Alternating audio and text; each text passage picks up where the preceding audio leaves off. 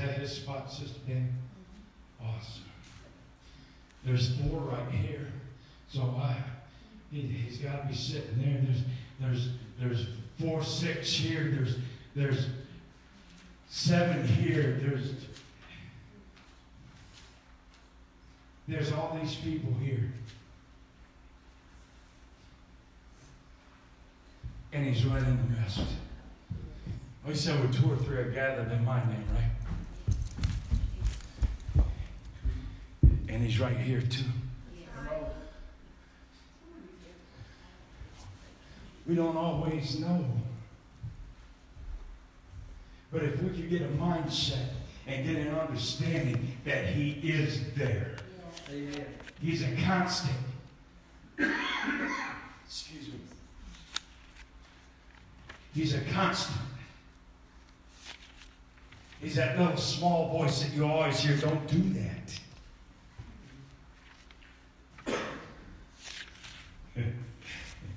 He's that small voice that says, hey, come on, you know that's wrong.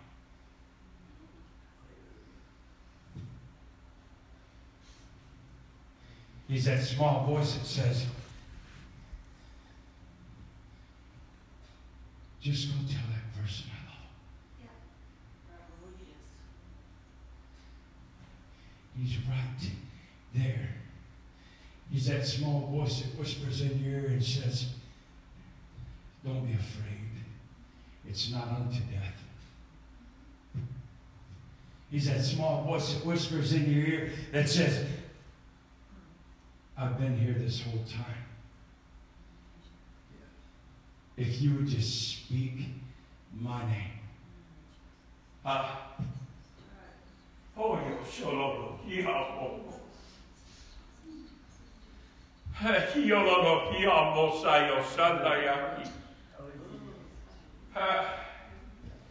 If you would but speak my name, I've been here the whole time. We get to the point where we cause ourselves so much grief and heartache because we think we're doing the things that we need to do. We, we, especially us fellas, as Brother Ryan said it this morning, we're prideful. So we get it in our heads that what we're doing is, is our thing. And God's trying to tell us, but it's not my thing. And ladies, you're not exempt either. Sometimes we get Casey the hard headed. It's my thing. And God said, no, it's got to be my thing. I'm in your midst. There's things that I want to do with you. There's things I want to do for you. There's, there, there's places I need to take you. There's ways that I need to use you. But if you can't get a realization that I am here with you, then I'm tied. I can't do anything. If I can say this this evening, I believe God's talking to each and every one of you, and He's telling you, I need you. Yes. I have no idea where this is coming from, but, buddy, I'm going with it. I believe God's looking at each and every one of you and says, I need you. I would love, and I could have had,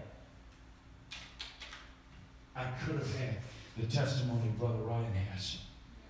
That's one of the greatest testimonies any man could ever have right there. Amen. Especially a young man like this. Amen. Because there's such a pull in the world. And, and I don't care, contrary to disbelief, all these pictures they paint of the devil being ugly and this and that and the other, that's a lie. That's right. Come on. That's a lie. Because the Bible teaches us that Lucifer was the most beautiful angel God had up there. So how can we stand there and look at him like he's some kind of uh, horns and a, a forked tail and a forked tongue and cloven hoofs and things like that? That's there.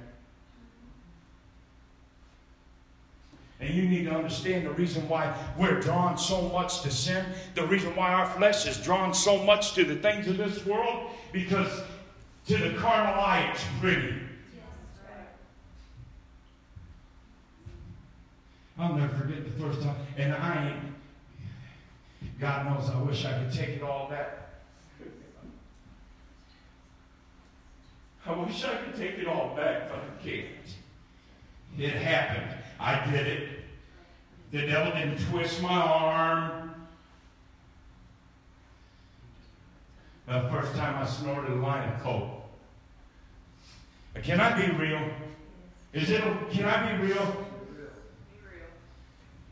It got a hold of me, and I was like, "Wow, wow." You have to understand something. I grew up in an apostolic church. I watched every one of my brothers and sisters receive the baptism of the Holy Ghost. I had an apostolic praying mama that fell on her knees every night and prayed for her family, her children, and, and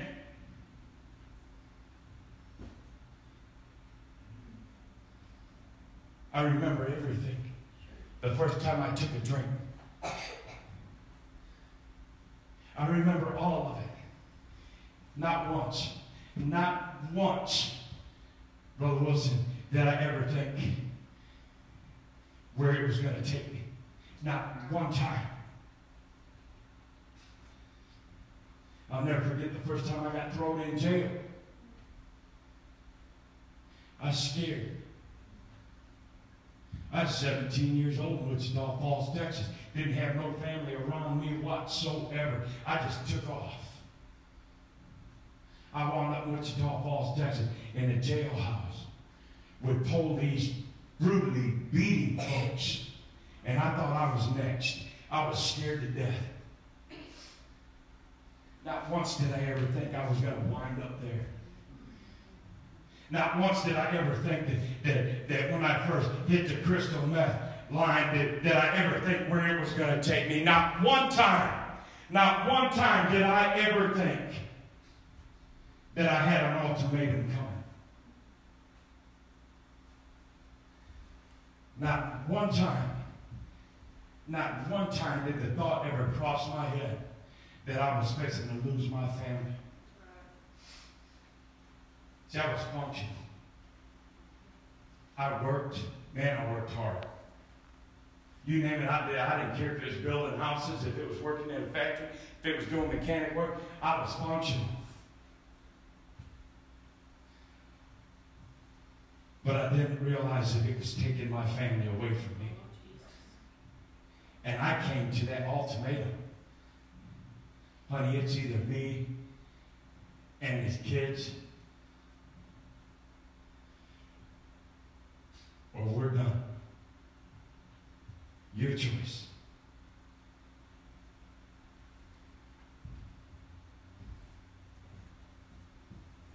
And I guess you see why I chose.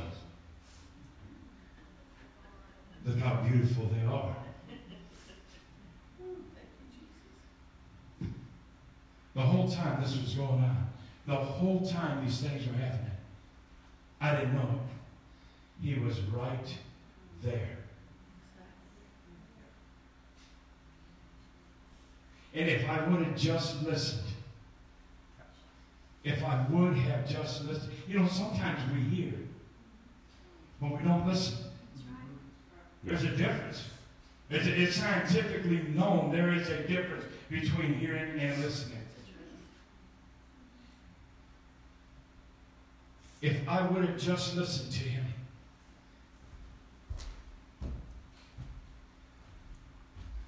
I can spare you this heartache.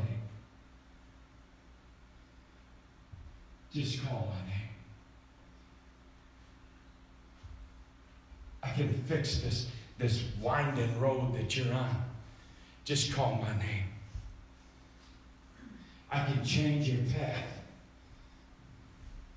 Just call my name. I'm here.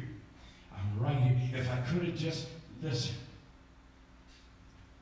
And I'll never forget, I will never forget the day that I actually opened my ears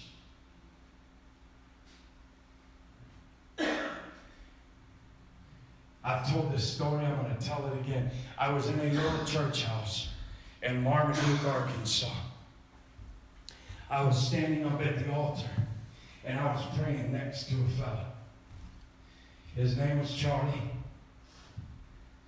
15 years prior to this, 15 years prior to this night, I was in Rockford, Illinois, going into his house to beat him to death. That's how far I went.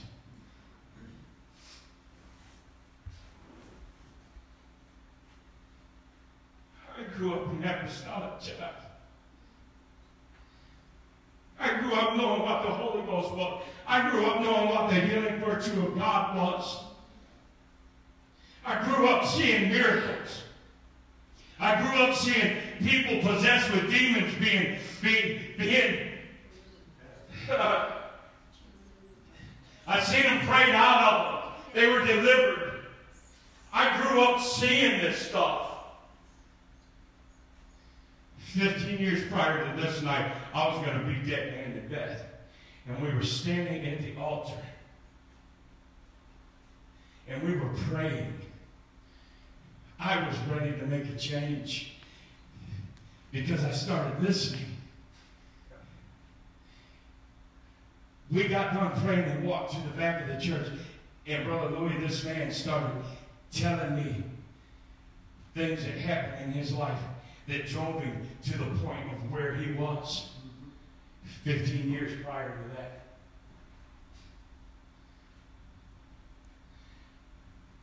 The man said, Mike, I don't tell nobody this.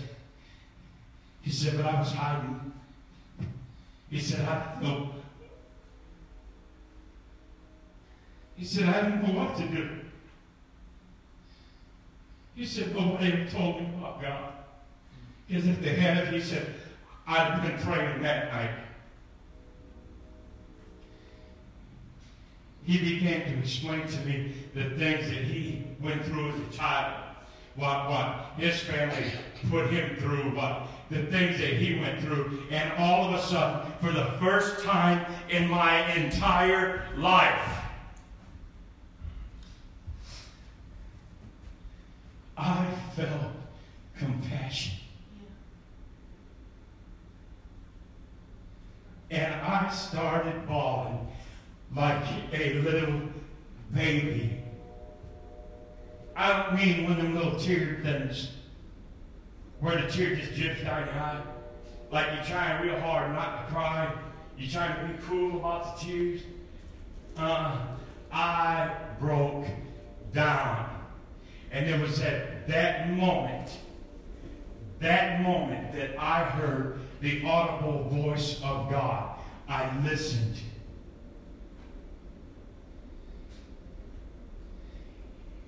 He said, I've been here the whole time. He said, and if you will allow it, I am fixing to alter your circumstances. And that's when I found myself at that good old fashioned Pentecostal altar. Just pouring my heart out to God, Praise repenting. God. And God filling me with the baptism of the Holy Ghost. Amen. Amen. We don't always understand what we go through. Most of the time, it's because we put ourselves through it. I'm just going to be real tonight, church. Most of the times because we put ourselves through it. But one thing about it, the presence of God is always there. How many of you have ever known God to lie? Give me one instance, one instance in the Word of God where He ever told a lie. Give me one instance where He ever lied to you. Can't do it, can you? So why can we not believe? Why can we not believe that, lo, I am with you always? I will never leave you nor forsake you. Why can we not believe those things? I ain't even, I ain't even turned the first page of these novels. Not the first page. Let's see, we'll turn this. One. How's that? I think we'll turn this one too.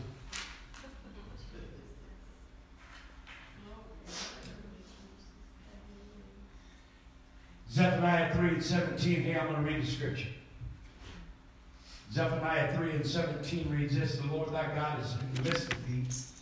Uh, excuse me, the Lord thy God in the midst of thee is mighty. Okay, did you catch that? The Lord thy God in the midst of thee his presence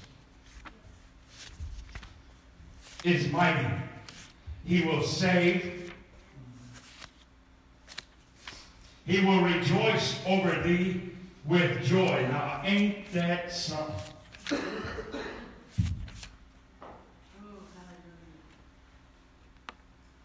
Brother JR, he went ahead in time and seen what we were going to become. Seeing what we were going to do. Seeing what path we were going to take. And still came out and said, I will rejoice over thee with joy.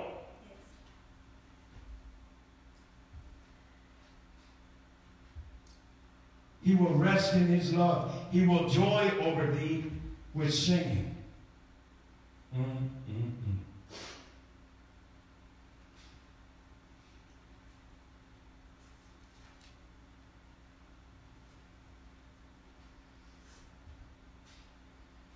In the presence of the Lord, we find companionship. Proverbs 18 and 24 states, There's a friend that's sticking closer than a brother.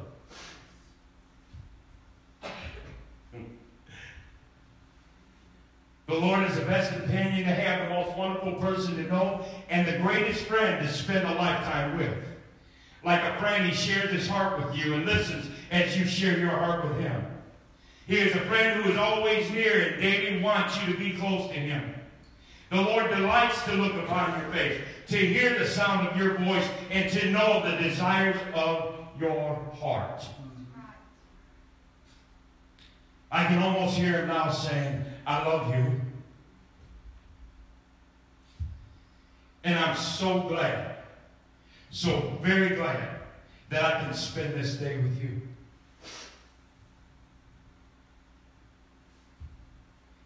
If we would but listen. Because he's right there. Well, I guess if you're listening with this here, he can be right here. Or here, or here. The point is, is he's right here. Everything that God is, He is eternity. He is love, and He loves you all the time. He is good, and He is good to you all the time. There are no ups and downs, no highs and lows, or comes and goes with God. What He was to you yesterday when He showed you mercy and grace, He will be the same to you today show you the same today. The acceptance you knew when he lifted you out of your sins is the same acceptance that upholds you today. The arms that were once around you to give you assurance embraces you today.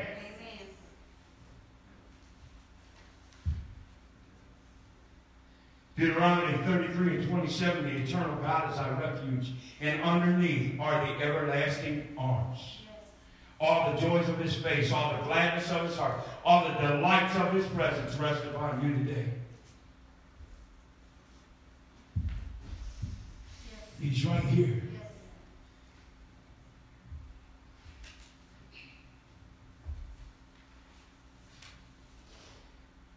I'm fixing to close. Mama, come on.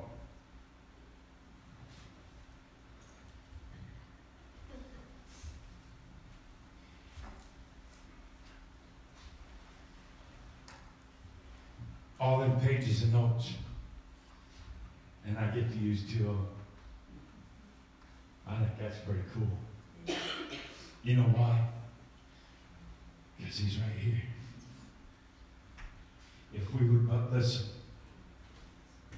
if we would but allow God to use us.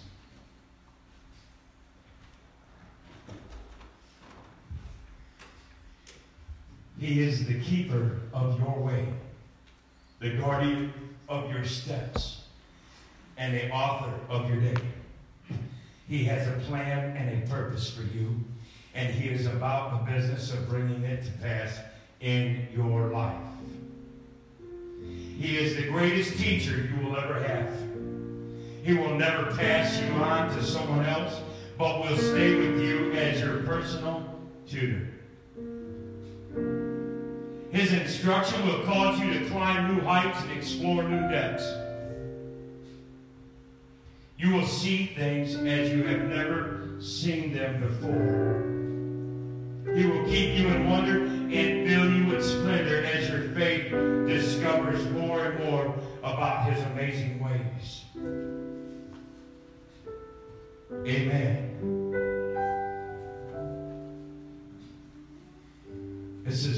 Favorite scriptures. Stand with me, church. I am going to close.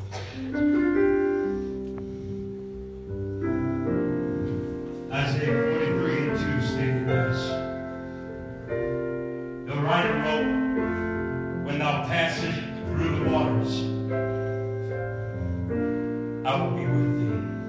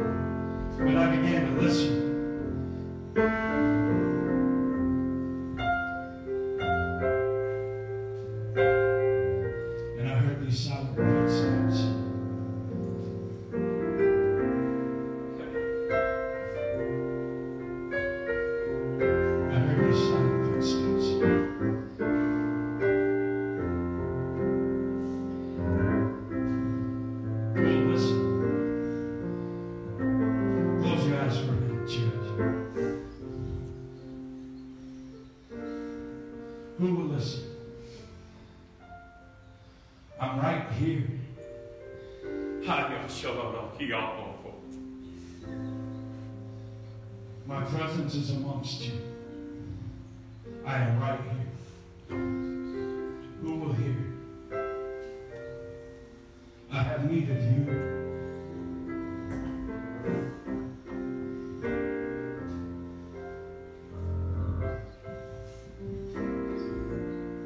Let me work in your life. Let me do what I need to do. Who will listen? How about tonight, church? If, we can all just lift our hands.